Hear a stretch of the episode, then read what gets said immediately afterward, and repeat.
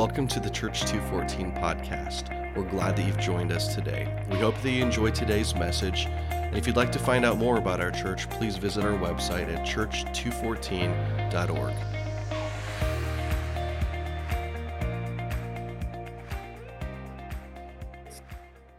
Good morning. That was that was fast. Normally I have to like shout you guys down because you're so you're so interested in building community, and I love that. Um, for those of you that don't know me, if you're new, my name is Phil Schafer. I'm the worship pastor here, and I also get to preach a little bit, and it's one of my greatest uh, desires. It's one of the funnest things I get to do. And before I really get started, I'd like to make another statement. If you were here last time, I preached about a month ago. Uh, I informed all of you that uh, typically preaching weeks are filled with a lot of distraction, and all the preachers can like say amen right now if you're yeah. Um, and last time I informed you that the the school street barn swallows uh, were the source of distraction. I'd like to report that uh, the one created in the image of God has prevailed. the school street barn swallows are gone. No idea, where, no idea where they went, but I have again established dominion over the earth. So, um, on to the next, um, much more serious distraction. This time around, on Thursday night, uh, there was an unfortunate accident in our kitchen, and some very hot soup was spilled on my wife and my four year old son, Lex. And for the first 10 to 15 minutes or so, it looked very bad. Very bad. Um, but as we cleaned up and prayed and received prayer from many of you, um, we began to see so many silver linings. And the, I'm, I'm, happy to report that the burns that they sustained are much, much smaller than they probably should have been. Um, Becca was actually thankfully wearing a long sleeve shirt and jeans, thick jeans, um, that protected her. And the shirt she was wearing was actually a shirt that she bought for me, but was too small for me, so it turned into a shirt that she was going to wear. Um, it's a For King & Country shirt, and it said, For God is with us on it. And I'm like, I'd like to thank my mom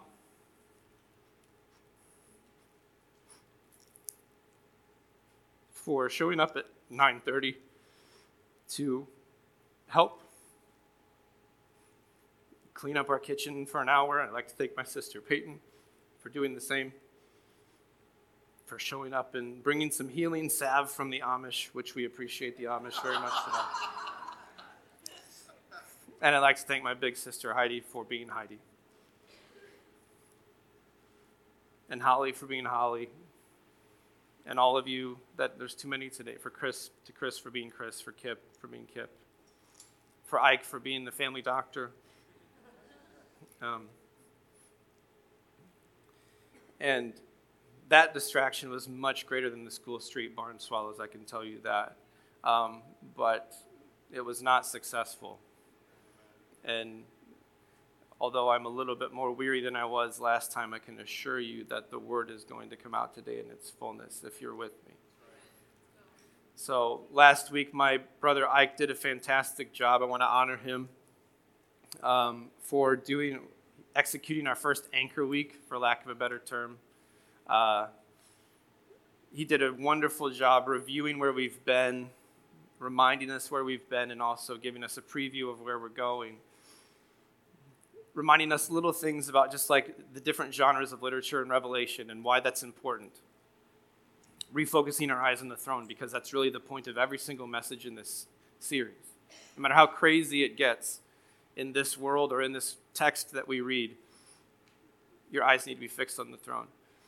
And it's one of those, and we're, we're going to be kind of doing that again this week and next week because we're in Revelation 4 and 5. You can go ahead and turn there while, while I'm kind of setting things up.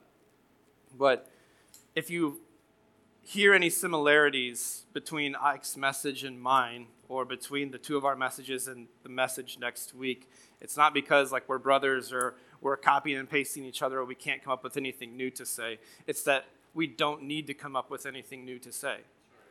And if you hear a lot of repetition, it's because that's what the text has for us. And these three, these three weeks together are kind of one giant anchor, triple thick layer of foundation, if you will, um, that is going to set us up for the rest of this series and way beyond that for the whole next season of our church. I firmly believe this. And the thing about foundations is I like that I get to stand on a stage it's much better visual than when I'm in my kitchen. But um, I practice in my kitchen sometimes, by the way. But uh, the thing about a good foundation is when you stand on it, what's the point? You don't sink. And the previous seasons of our church were the best they've ever been, the best that church has ever been at that time. I don't want to minimize anything that has happened before. In fact, I want to celebrate it. We should all celebrate those things. But this new triple layer foundation that we're setting up last week, this week, and next week is well, we're, we're standing on that new foundation that's been built on the previous ones, and we're saying we are never going back there. It's not because there's anything wrong with back there, it's because we're done with that. And we're going forward. We're going this way. We're going higher. The Lord said to Abraham, Go to a land that I will show you. And these three weeks are the start of that. Again, not just for the rest of Revelation, but for the next season of our church. Are you ready for that? Okay. So, again, I said it's Revelation 4 and 5, and it's going to be both chapters, both weeks, this week and next week. It's not Revelation 4 this week and 5 next week. It's both chapters, both weeks. Because what we have is one scene one vision of the throne room of God.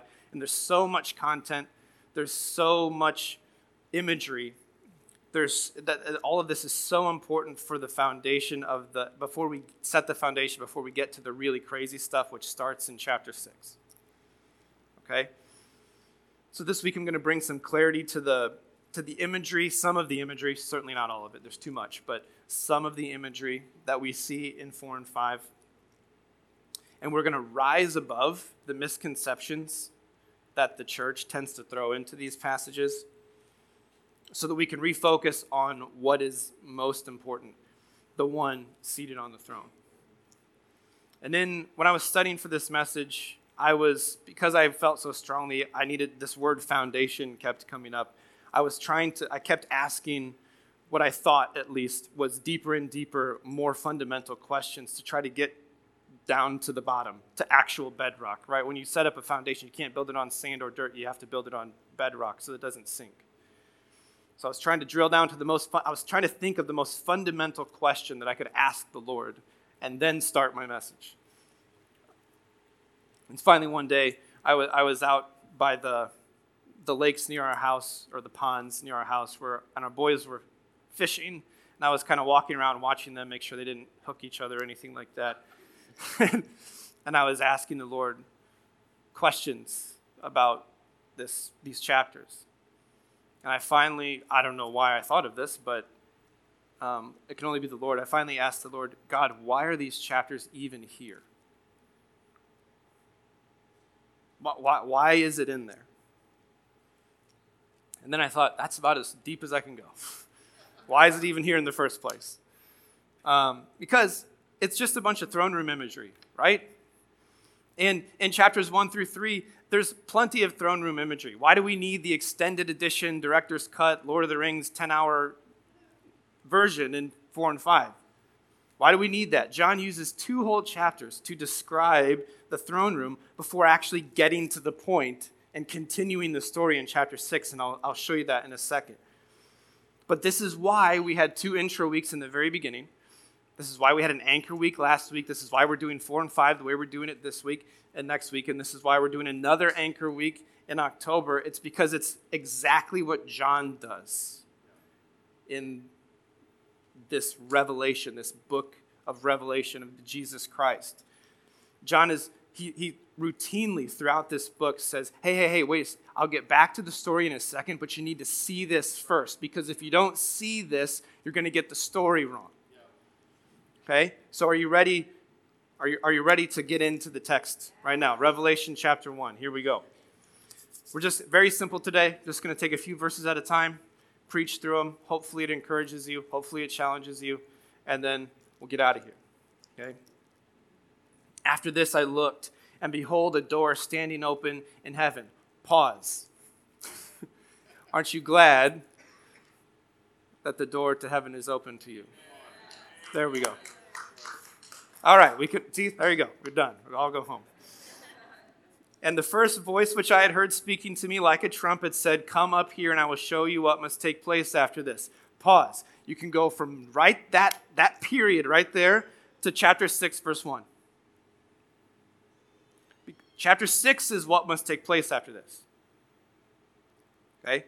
All of 4 and 5 is just John, he came up here and he saw all this stuff and he's describing it. And then what must take place after this? That's actually chapter 6. So he's wasting our time, right? Wasting ink, wasting parchment. It's expensive. At least at the time it was.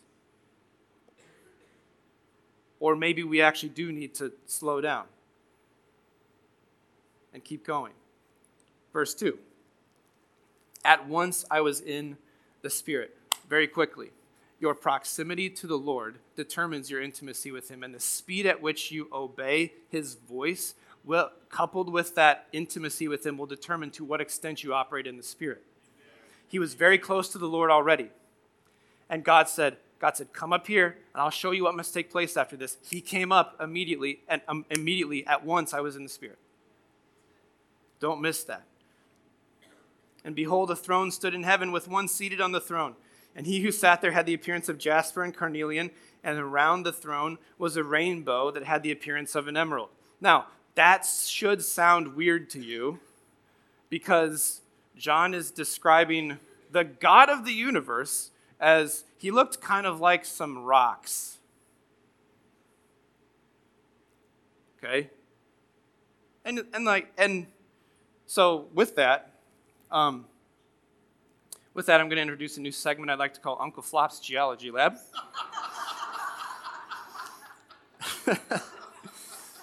Are you ready for a little bit of science? Shocker, right? Shocker. Science from the engineer, right? So, jasper, now we all know what an emerald looks like. Uh, nice, beautiful green gem, often used in jewelry. But jasper and carnelian, I, I'd heard them before because I've read the text many times, but I've never really bothered to, you know, care about jasper or carnelian. So can we just put up a picture of?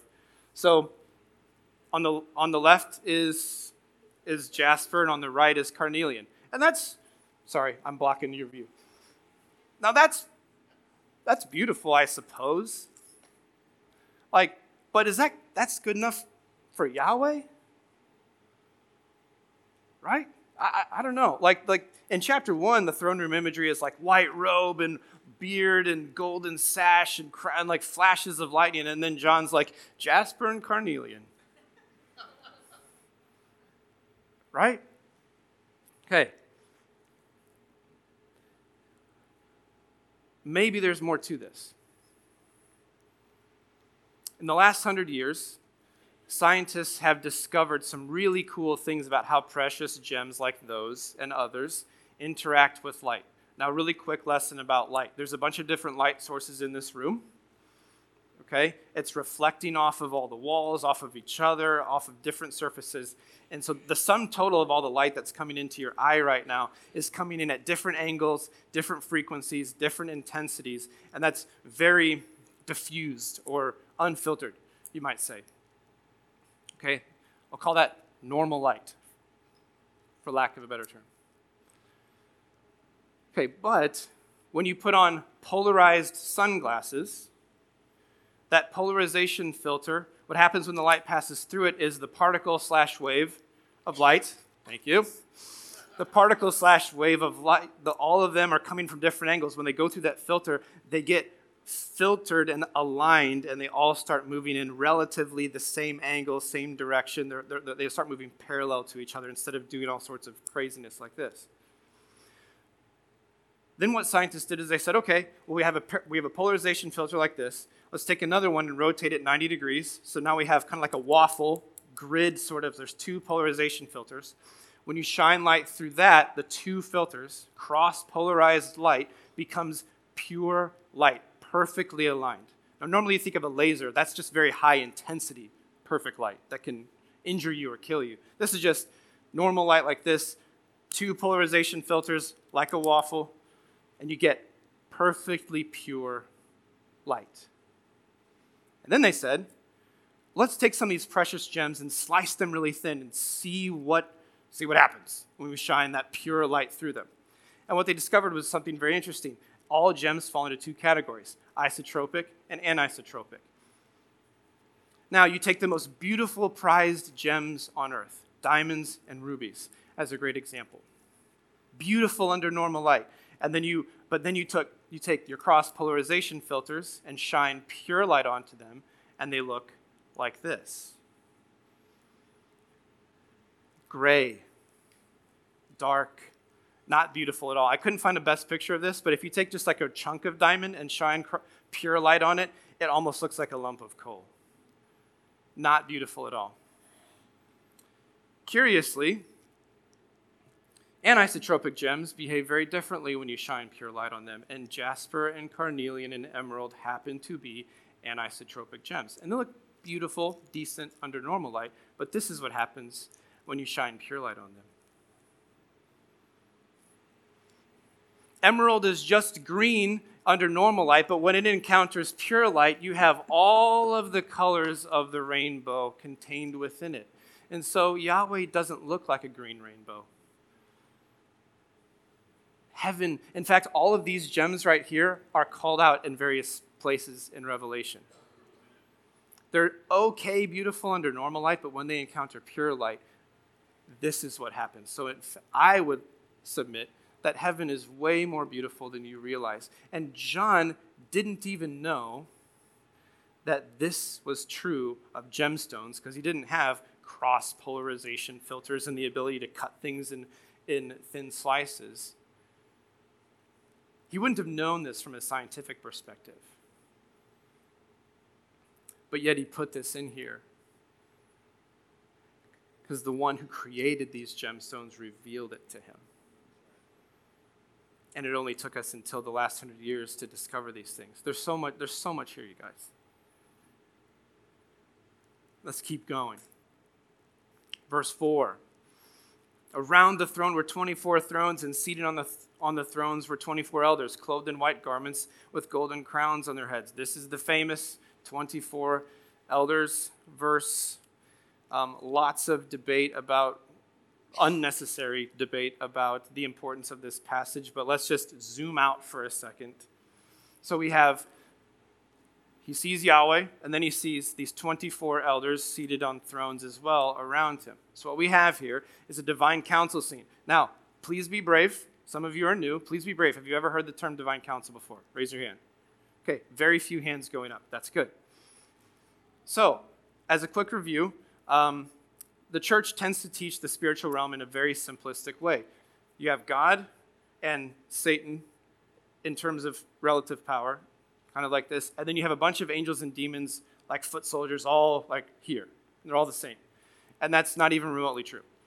Okay, there are hierarchies of authority here on earth between humans, right? there are also hierarchies of authority in the spiritual realm on the angelic side and on the demonic side. Okay? And the divine council are the highest authority, highest, most powerful created beings in God's family in the spiritual realm. Other terms we use for them are lesser gods, small g gods. Okay? Some of them rebelled against Yahweh and created their own religions, like Islam, like Buddhism, like Hinduism, and deceived people into worshiping themselves. And some of these lesser gods remain faithful to Yahweh and serve him and carry out his will and assist him in ruling the universe, not because he needs their help, but because they are members of his family that he created, that he loves, and he wants to give them an eternal purpose. Spoiler alert, the same is true for you. That's the divine council. Now, this is not an idea that I just made up. There's a ton of verses in the Bible that explain how this works. I'll give you the most famous one. We're not going to put up on the screen, just, just write this down, go read it, and let your mind explode in the best way. 1 Kings chapter 22, verses 19 through 22, the prophet Micaiah is prophesying against the king, king of Israel, King Ahab. And he, said, and he describes his own throne room vision. He says, I saw the Lord seated on the throne, and his divine council was assembled around him.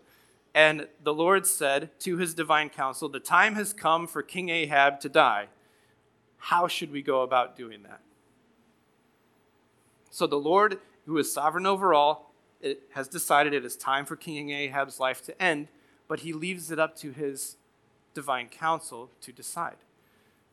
The verses go on to say one spirit came forward and suggested one thing, one spirit said another thing, and finally a spirit came forward and said, Hey, I'm going to be, what if, what, what, if, what if I go and be a lying spirit in the mouths of his prophets, his false prophets, the prophets of Baal and Asherah? And the Lord says, Yes. Now you go do that, for you will succeed. Did the Lord need the lesser God to go do that thing for him? No, he did not. He could have just thought that and executed the death of Ahab, the deception and the death of Ahab. But he chose to exercise the fullness of his being, the fullness of all those characteristics about him. He's all powerful, he's all present, he's all knowing, he's all love, all kindness, all strength, all wisdom. He chooses to exercise those things about himself through other people that he created. That is how the divine council works. That is what we're dealing with in Revelation. And then there's a lot of debate, of course, about whether the 24 elders are humans or whether they're these supernatural beings that I talked about in the Old Testament, the First Testament. Um, and why is there only 24? Well, Ike was very wise to bring up that numbers in Revelation are usually symbolic, which means they're not to be taken literally. And there's a lot of really cool reasons why there's 24. The most obvious one that people tend to bring up is well, it's the 12 apostles and the 12 tribes of Israel. And I'm, I'm totally on board with, with that interpretation. But when you go much deeper than that, people tend to go way too literal with that. And there's a lot of problems when you go literal with the 12 tribes and the 12 apostles because, for instance, John is alive still, and he goes up and he sees 24 seats filled with 24 elders. So is he seeing himself seated, seated there?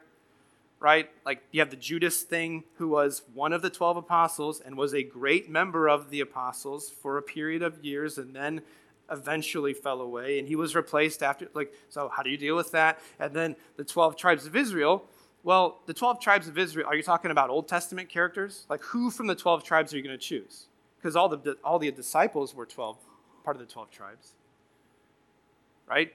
So you test, taking old testament characters because the 12 tribes existed in the New Testament. And spoiler alert, there's actually not, there's 12 tribes, but there's actually 13 named people groups because Joseph really wasn't a tribe. His two sons were half tribes that made up a full tribe. And, and then you go to chapter 7 and you read about the 144,000 in Revelation. And guess what? The tribe of Dan isn't listed there, but he's listed in the Old Testament. So how do you deal with that?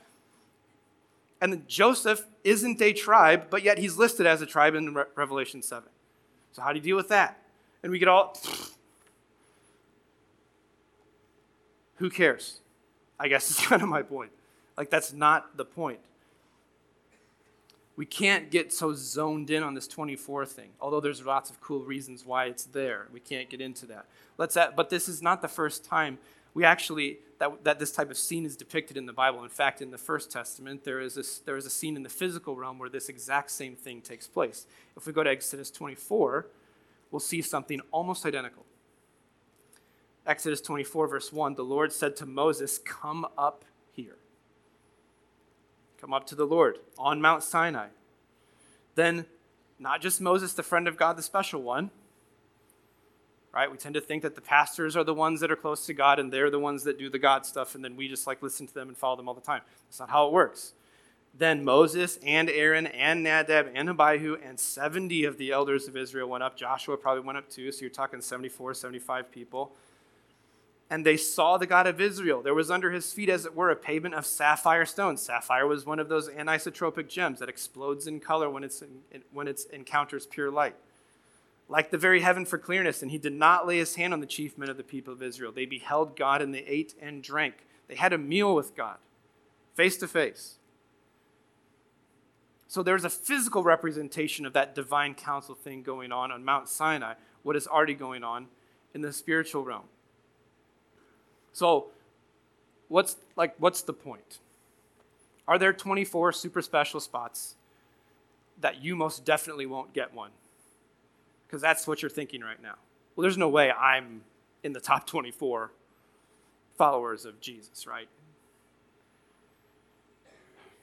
There's not 24 spots. Let's instead focus on what do the elders look like? If you go back to that passage, it says they're seated on thrones, wearing white garments, and they have crowns on their heads. Go back and read the end of the letters. What do you find? To the one who conquers, I will give what? A white garment. To the one who conquers, I will give a crown. To the one who conquers, I will give you a throne.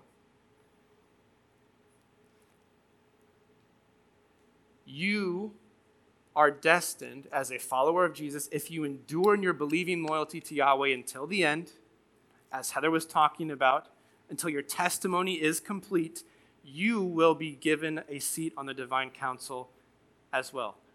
All of you. All of us. Throughout all of history. Paul says elsewhere in the New Testament, he says, Do you not know that you're to rule over the angels? This destiny is for all of us. But because we live in this already but not yet tension, guess what? You're seated on you're seated in heavenly places already, right, Chris? So you have that authority right now, too. In eternity, you will rule over the universe with Yahweh. Maybe your authority, your scope of authority right now, maybe it's a little bit smaller than the universe, but you still exercise that authority right here, right now, in the physical and the spiritual realm. Let's keep going.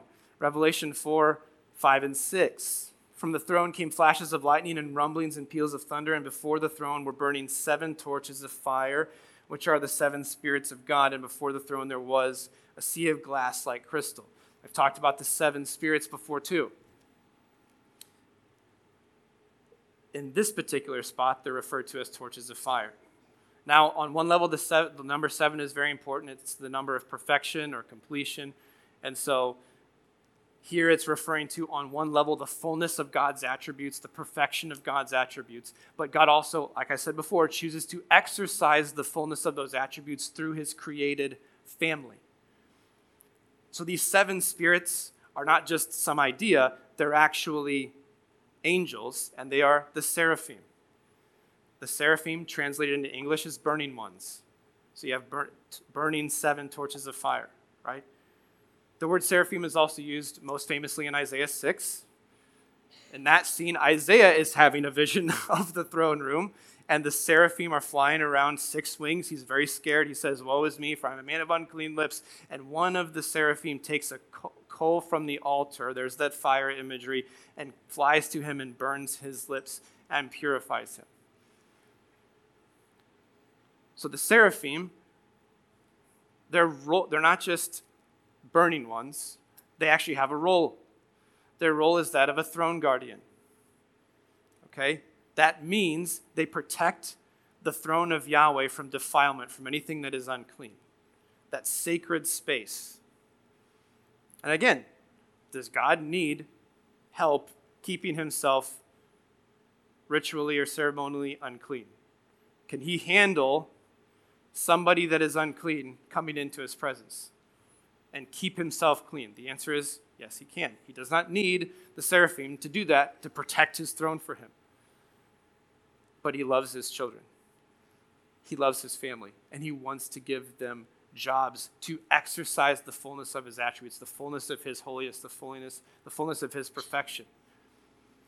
And he gives us this imagery to remind us who he is and who we are and his plan for salvation. Because if you go back to the Old Testament and you read about the tabernacle, there was a curtain that separated the holy place from the most holy place. And in the most holy place was the Ark of the Covenant where God's manifest presence actually was. And there was a thick curtain there. And guess what they sewed on the curtain?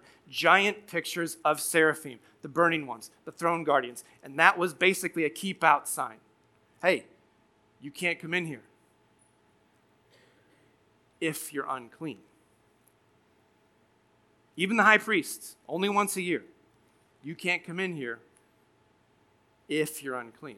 And later on, when they built the temple, massive temple, huge, thick curtain, what did they sew on that curtain? Giant seraphim. Hey, keep out. You can't come in unless you're clean.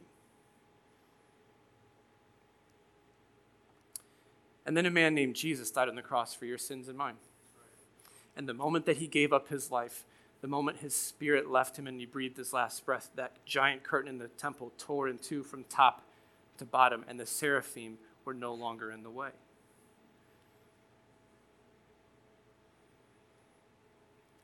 Now, the seraphim are still protecting God's throne to this day because it's still that picture, that reminder of, hey, this is this one is different. This is the creator of the universe. But the best news is to the one who conquers, seated on a throne, white garment, purified, crown of royalty, son, daughter will rule as king or queen. And you will have full access to that throne, and the seraphim will not keep you away. They'll be there to show, to continue to show you how perfect and holy He is, but they will not keep you from His presence because you don't need to be kept away from Him because you have been washed by the blood of the Lamb, who is also the Lion of the tribe of Judah, who has conquered death and Hades, and who has descended into hell and grabbed those keys and executed the greatest jailbreak of all time. And then we have the sea of glass imagery, right? And I always think about God seated on a throne, and then there's like this lake with no waves. And I'm like, well, how big is the lake? And like, it, it's it's a let's let's let's see if there's more to it though. Uh, Job 37, 8, 37, 18. Can you spread out the sky as like a hard cast metal mirror? That's a little weird, don't you think? Or Job 22, 14. He walks on the vault of heaven. Or Psalm 29, 10. The Lord sits enthroned over the flood. Amos 9 6, the Lord builds his upper chambers in the heavens and founds his vault upon the earth. And then Jesus says in Matthew 5 34, do not take an oath either by heaven, for it is the throne of God, obviously, or by the earth, for it is his footstool. Now, Revelation 4 and all of these, these other passages I read, they're, what they're referring back to actually is Genesis 1, where it talks about the firmament being created. That's a weird word for most of us in our culture and time. But what this is alluding to is what we call the ancient Hebrew worldview or the ancient Hebrew view of the universe. So, can we put that diagram up? Okay, if you take all of these and many other passages and sum them together, what you, what you will understand is this is how the Hebrews viewed the universe. The earth was flat in their minds. Don't worry about it, moving on. You have the, you have the foundations of the earth, these pillars that went down into the sea. You have the uh, Sheol, the underworld, which Chris talked about a few weeks ago, the keys of death and Hades passage, right? And all of the sun, the moon, and the stars were inside of this dome that and the dome was that layer that hard layer was called the firmament right here and the reason they thought that is because they looked up at the sky and there was this blue barrier that seemed like they couldn't get past it because, of course, they couldn't. They had no way of flying up into the sky. And it looked like the sun was in front of that during the day, and the sun and the moon and the stars and the planets looked like they were in front of that dark barrier. So, in their minds, the entire universe was inside this ball. And that firmament was a hard cast metal mirror, vault of heaven right? Beyond that, the firmament was the heavens, where God's throne was. So, what we have here is God's, is, does God have a little lake up there in heaven, or is his throne, in fact, just beyond the firmament? And is that sea of glass the firmament?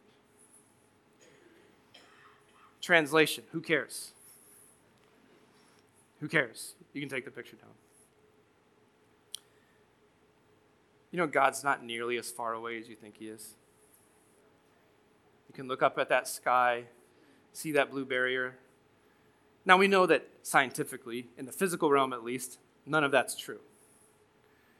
We can fly past the blue barrier, but it's only a few miles away. Right?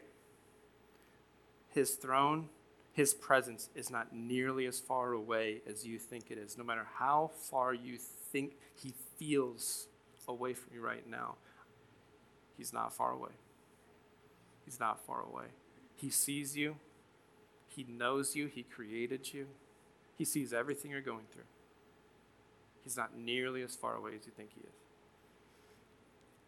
Verse 6 Around the throne, on each side of the throne, were four living creatures. Here we go.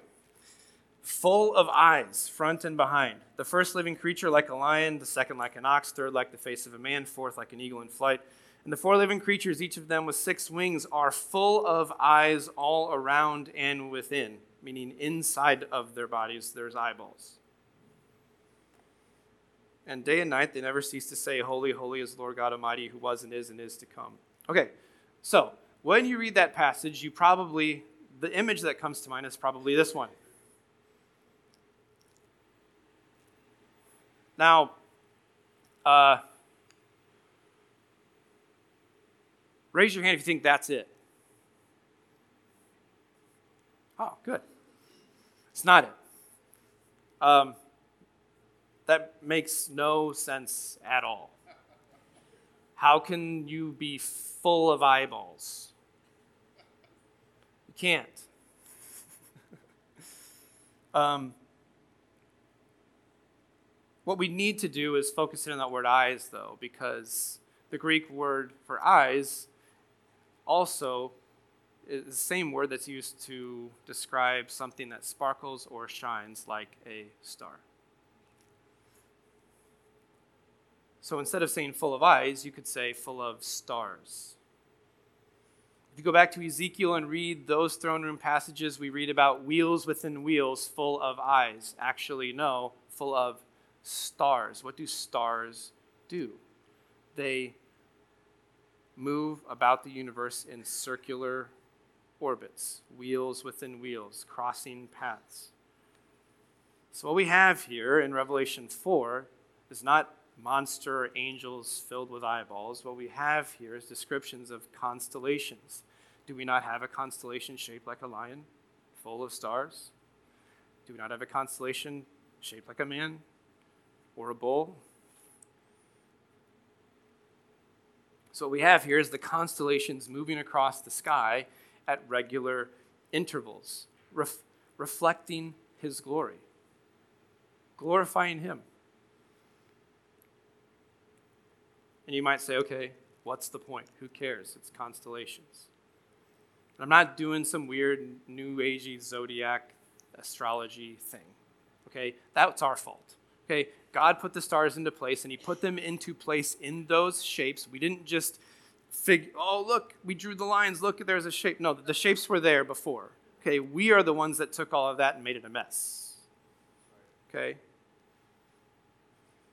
So don't be scared of the constellations. You should actually be thankful for the constellations because what is the point is that God is seated on the throne and everything that is happening, that has happened, is happening, and will happen, will happen on His schedule precisely when He means to. So don't worry. And if you allow me a dad joke or a pun, I will ask you this question Where should our eyes be? They should be up.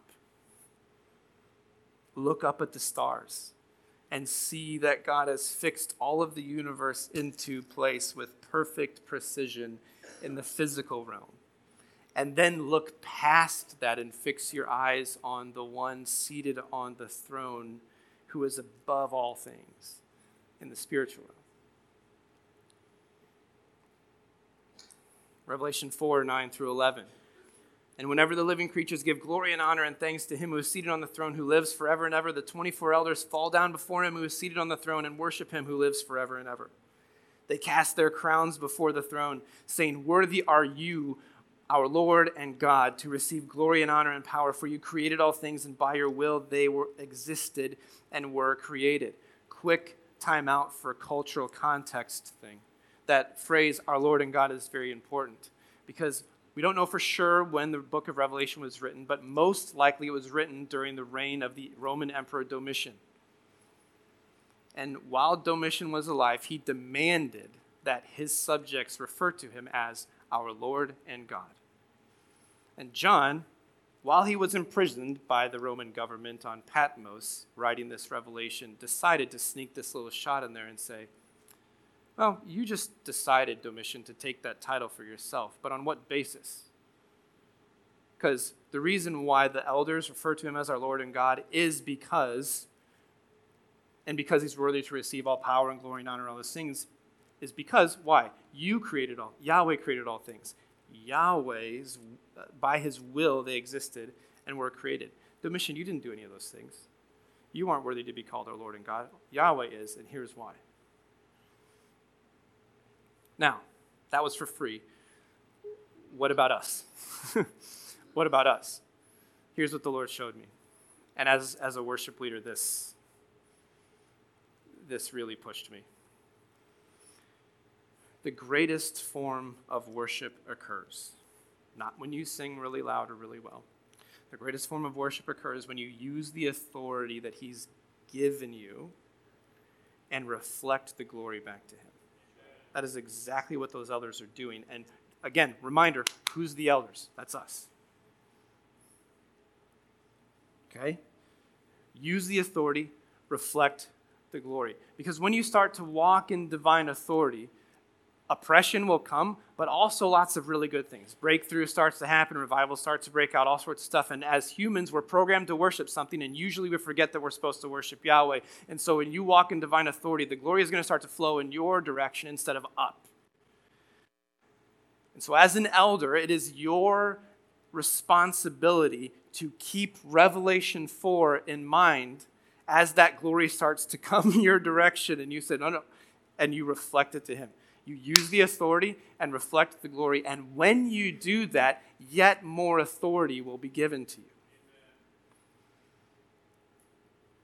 God doesn't need you to do any of those things, but He chooses you to help reflect the fullness of His attributes to the universe. That is pretty cool, if you ask me. Revelation 5, verse 1. Then I saw in the right hand of him who is seated on the throne a scroll written within and on the back, both sides, written on both sides, sealed with seven seals. And I saw a mighty angel. Again, don't have time to get into all of this. There's angels, there's mighty angels, there's hierarchies in the spiritual realm, okay? Proclaiming with a loud voice, Who is worthy to open the scroll and break its seals? And no one in heaven or on earth or under the earth was able to open the scroll or look into it. And I began to weep loudly because no one was found worthy to open the scroll or look into it. Heidi did such a great job talking about this a few weeks ago in her letter. Um, in Revelation 1 through 3, the right hand of God is depicted as bringing life and encouragement and anointing. In Revelation 5, we see that it also brings judgment. Doesn't feel like it right now, but the seven seals are about to be opened in chapter 6. And judgment comes when the seals are opened. That right hand can bring life, encouragement, and anointing, and it can also bring judgment. Here's the point we do not accept any teaching in this church that depicts the God of the First Testament as angry and vengeful, and the God of the New Testament as loving and kind and gracious. He is all of those things all of the time in both halves of the text. Such any such teaching is evil and not of God. Okay? If you think the God of the New Testament is all lambs and rainbows and stuff, you have not read enough of the New Testament because I can tell you it's about to get real bad. Okay? How about Acts? Ananias and Sapphira were struck dead immediately when they lied to Peter and lied to God, trying to manipulate Peter to blessing them and God to bless them for their false generosity. Struck dead immediately. That happened in Acts after the cross, after all the good stuff, after, after Jesus came, all the one, struck them dead immediately when they lied and tried to manipulate God into blessing them for false generosity. Do not get it twisted. He is the same yesterday, today, and forever. And we're going to get into this in spades in two weeks when we get into Revelation 6. So you and you and it's going to be so healing for you. It's going to be so healing for you. The word judgment, you hear that and your heart's it, listen. Healing is going to break out. It's going to break out because you're going to hear it preached in a way that you've never heard it preached before. I can promise you that. And I don't want to steal any more of Jason's thunder.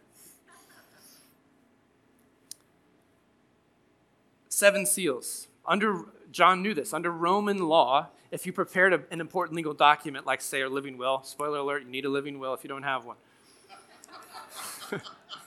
right? It had to be sealed with seven seals, and each of those seven seals were, were connected to a specific witness. Seven witnesses, seven personal seals. So when Caesar Augustus, for instance, the Roman emperor when, at the time when Jesus was born, when he died, seven people had to show up to the Roman Senate, verify their seal was still on the document, and they each opened their seal. One person, one seal. Only then would his, was his will read before the Roman Senate. So John's weeping because he knows we got to find seven guys to open seven seals. And we couldn't even find one.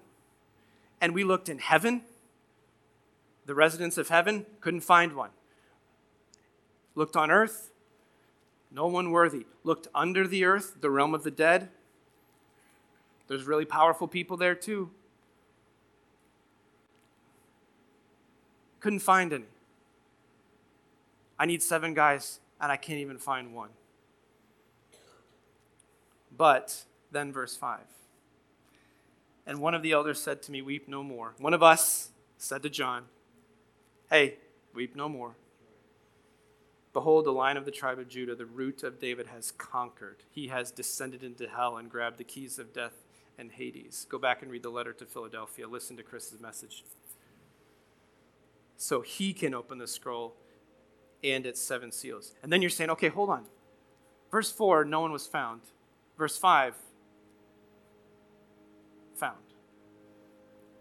They like lie or something? Um, it depends on how you read it. They looked in heaven, they looked in heaven to find anyone that resided there to see if they were worthy. Couldn't find anyone. They looked on earth, anyone bound to earth. Couldn't find anyone. Even went to the realm of the dead.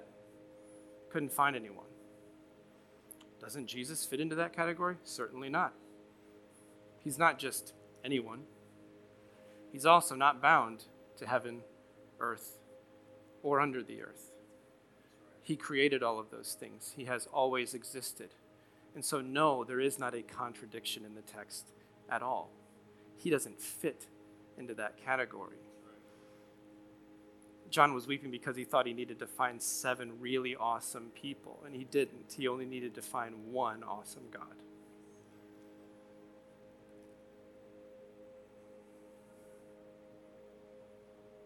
The root of David is conquered. That's such an interesting phrase, too, isn't it? Because Jesus is always referred to as the Son of David, Son of David, Son of David, Son of David, Son of David.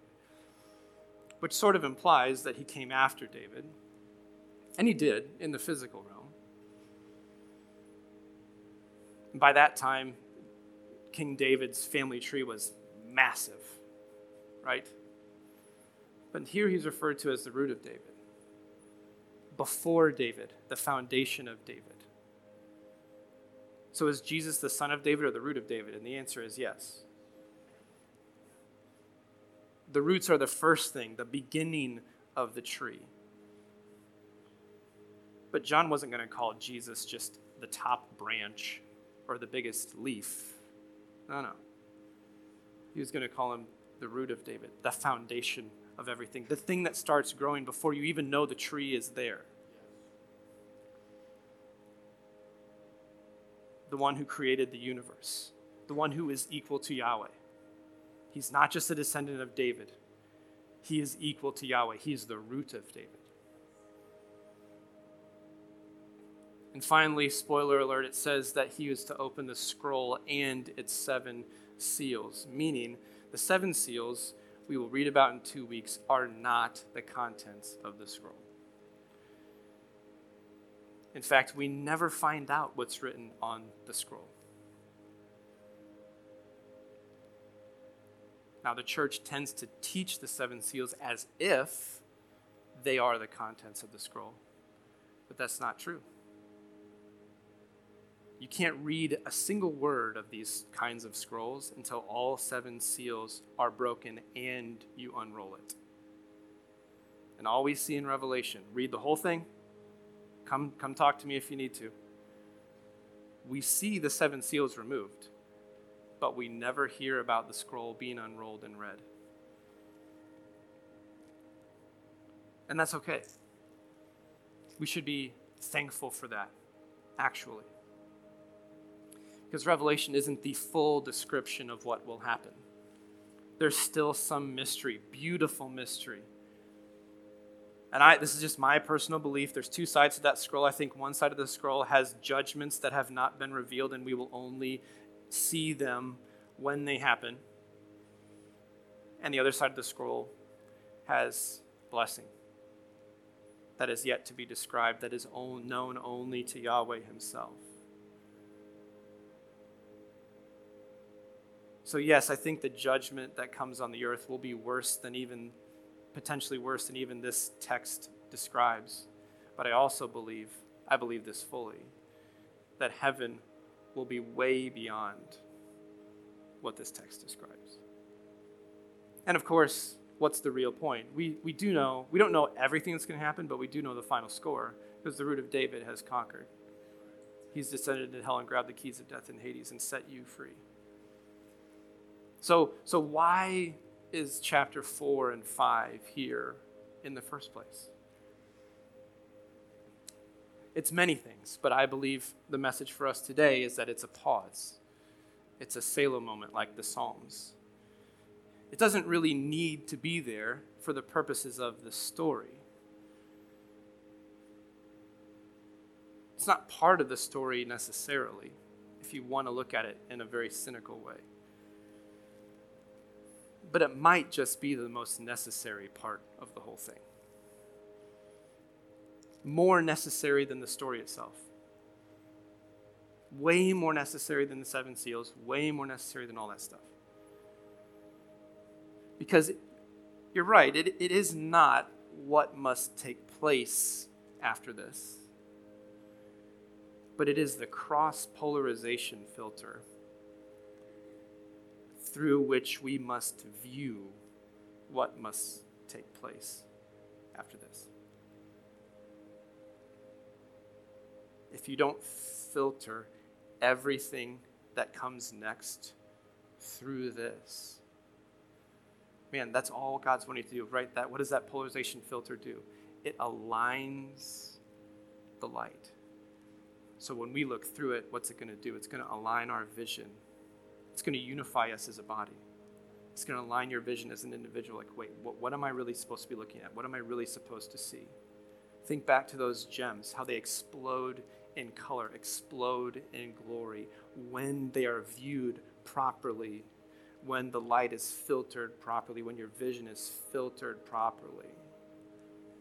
You see the fullness of His glory. That's the point. That's why we need Revelation 4. So, what does it mean for you today? Go ahead and put those four words up there. Grab onto one of these words, or maybe you need all of them. Some of you need an interruption, okay? You're, you're totally blind. You might even be heading in the wrong direction, but you're totally blind to what's going on around you in the physical and the spiritual realm. And I'm, I'm not judging you. Okay? God's not judging you. He's desperate for you. He's trying to interrupt you right now. It's time to wake up. It's time to turn around and take action. Behold, behold him. Seek his face. Join his family. You need an interruption. You need to wake up. Okay? Some of you need an intermission. you're, you're heading in the right direction, um, but you need, you need to slow down like a Selah moment in the Psalms. You're on the right path, you're doing the right things, but you're, but you're going too fast, and you're headed for a collision or burnout. You need to walk when the Spirit says walk. You need to run when the Spirit says run. You need to sit when the Spirit says sit. And some of you need to slow down and walk for a little bit. Some of you need to sit for like a year. Like a year. You're going too fast. And I know you're saying some of you are going to say things like, "Yeah, but I but we need to we need to plan ahead, don't we? And we need to have a vision for where we're going and we need to like work to Yes, 100%. I'm glad you have a 5-year vision. I'm glad you can see the 10-year vision. But if you don't stop and sit for a while, you're going to miss what God is speaking to you here and now. You can hear the 5-year vision and the 10-year vision. You can go after those things, but if you aren't hearing or you're ignoring the right now vision, you need to steward what, you're, what you have right now. If you don't do that, the five and 10 year vision is never going to come to pass. Never come to pass. Some of you need an intermission. Some of you need, I used this word last week, ignite, right? Some of you need ignition. Some of you have been in the right place and moving at the right pace, doing everything right, but God has more for you and it's time to move on. You need an ignition. I talked about this in the very beginning with the foundations. Go to a land that I will show you. Doing everything right. You've stewarded this moment well. Now it's time to move. There's more. Come up here, move, look around you, start stepping forward. And lastly, some of you need an invitation, and this is, this is it. The God of the universe is offering you a chance to come up here and behold his glory in its fullness and participate with him in his, in his plans. And I'm sorry if this book called the Bible has ever been described to you in any sort of way that would lead you to believe that it's a giant list of rules and that once you sign up to follow Jesus, you have to follow 7,000 rules.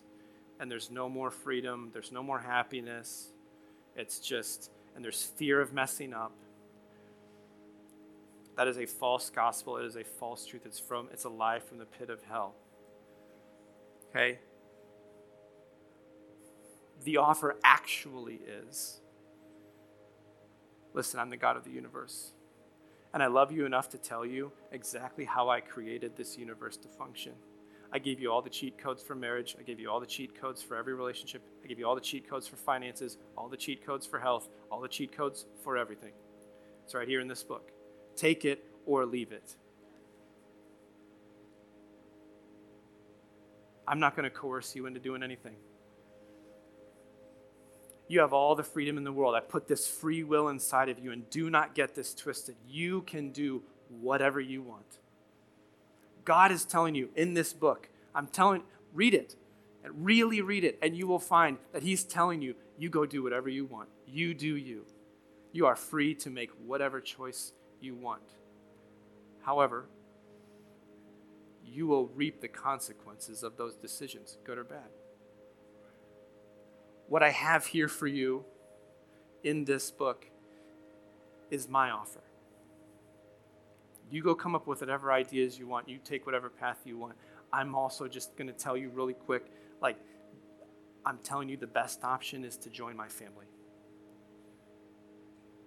The best option is to follow me but I will not force you. I will give you the freedom to make whatever choice you want. I will give you the freedom to take whatever path you want, believe in whatever God you want, worship whatever, whatever you want. Just know that, in my opinion, as the creator of the universe, the best option is to follow me. The best option is to join my family. That's what this message is about. And when you do that, those suggestions for how you should live don't feel like oppressive rules, they actually feel like the most freeing thing you've ever read. And the pressure should lift off your shoulders. Because it's not about you impressing him. It's about you saying, I've got nothing. But you said that your son Jesus does have something. And I'm not allowed to come into your presence because those seraphim are in the way. But you said that your son Jesus died for my sins and cleansed me of all unrighteousness so that I can, in fact, be with you. So that I can, in fact, be in your presence.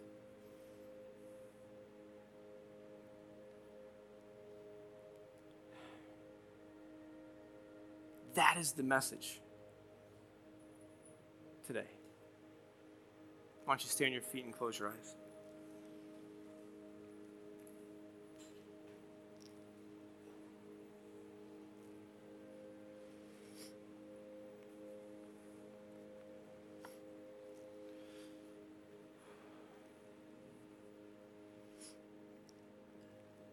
Every person that can hear my voice on the podcast or in this room, it's time for you to make a decision.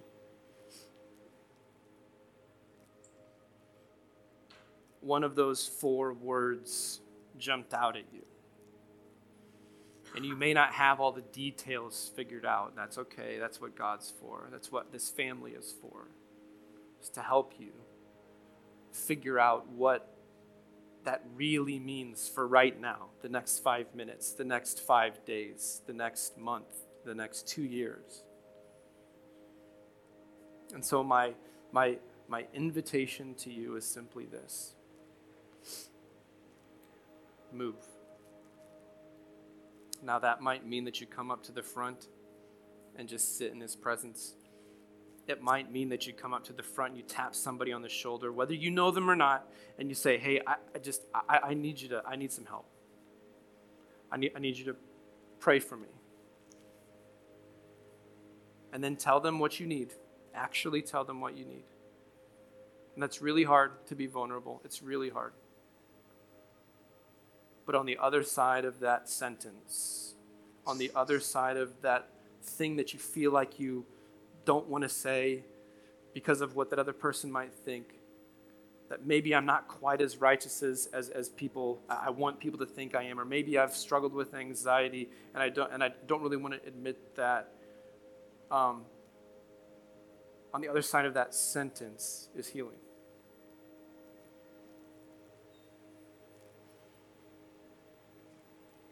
But every single person in this room on the podcast, you need to move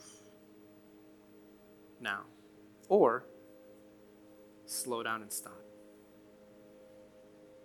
And you need to come find somebody and actually ask them, hey, I'm going too fast. I need, I need your help to just help me. I need to stop for a bit. And I don't even know how to do that. I don't know what it looks like. How do I? And we'll, very good. Let's, let's start working on that. And we're not going to fix it in this moment. We're not going to fix it with a single prayer. We certainly won't fix it with a single prayer. But we're going to start today. And we're going to figure it out. And this family is going to help you step through that. And they're going to keep your eyes fixed on the one, the only one that can actually heal you of anything, the one seated on the throne honestly, that's the vast majority of what this family is going to always do. We can say really encouraging things. We can pray over you. We can, do, we can, we can help you. But the most important thing, the most effective thing, if you ask me, that we do is just to remind you of who you are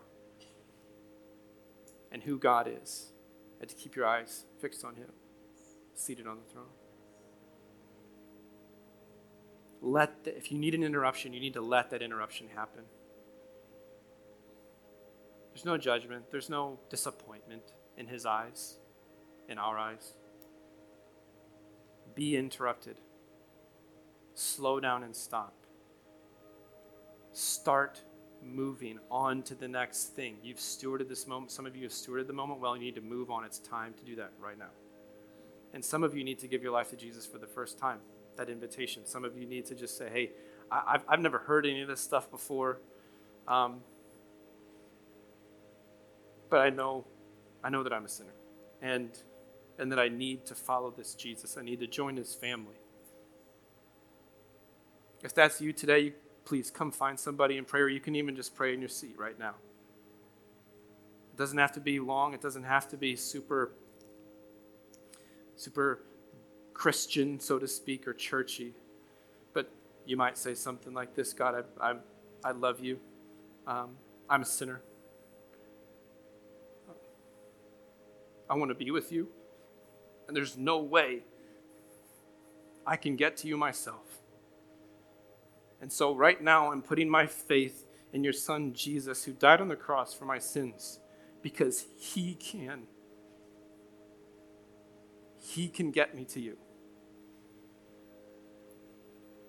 He is the source of my salvation. I'm putting my faith right now in Him as the source of my salvation, and I am turning around and walking towards you with my eyes fixed on you. And I plan to be one of those people that conquers, that overcomes, and endures in believing loyalty to the end so that I can be one of those seated on the throne right next to you.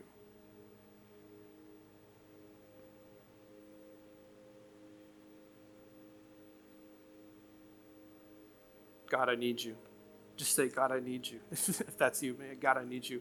And I need to put my faith in you right now for the salvation of my sins. It can be, it can be that simple.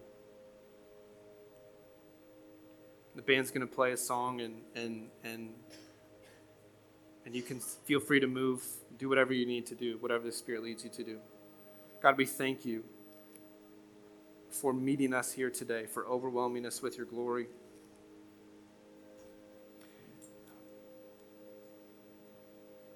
We are your children. You know exactly what we need. And we're asking you right now to move in a way that overwhelms us. Overwhelm us with your glory, with your healing, with your kindness. We are ready for you to do what only you can do.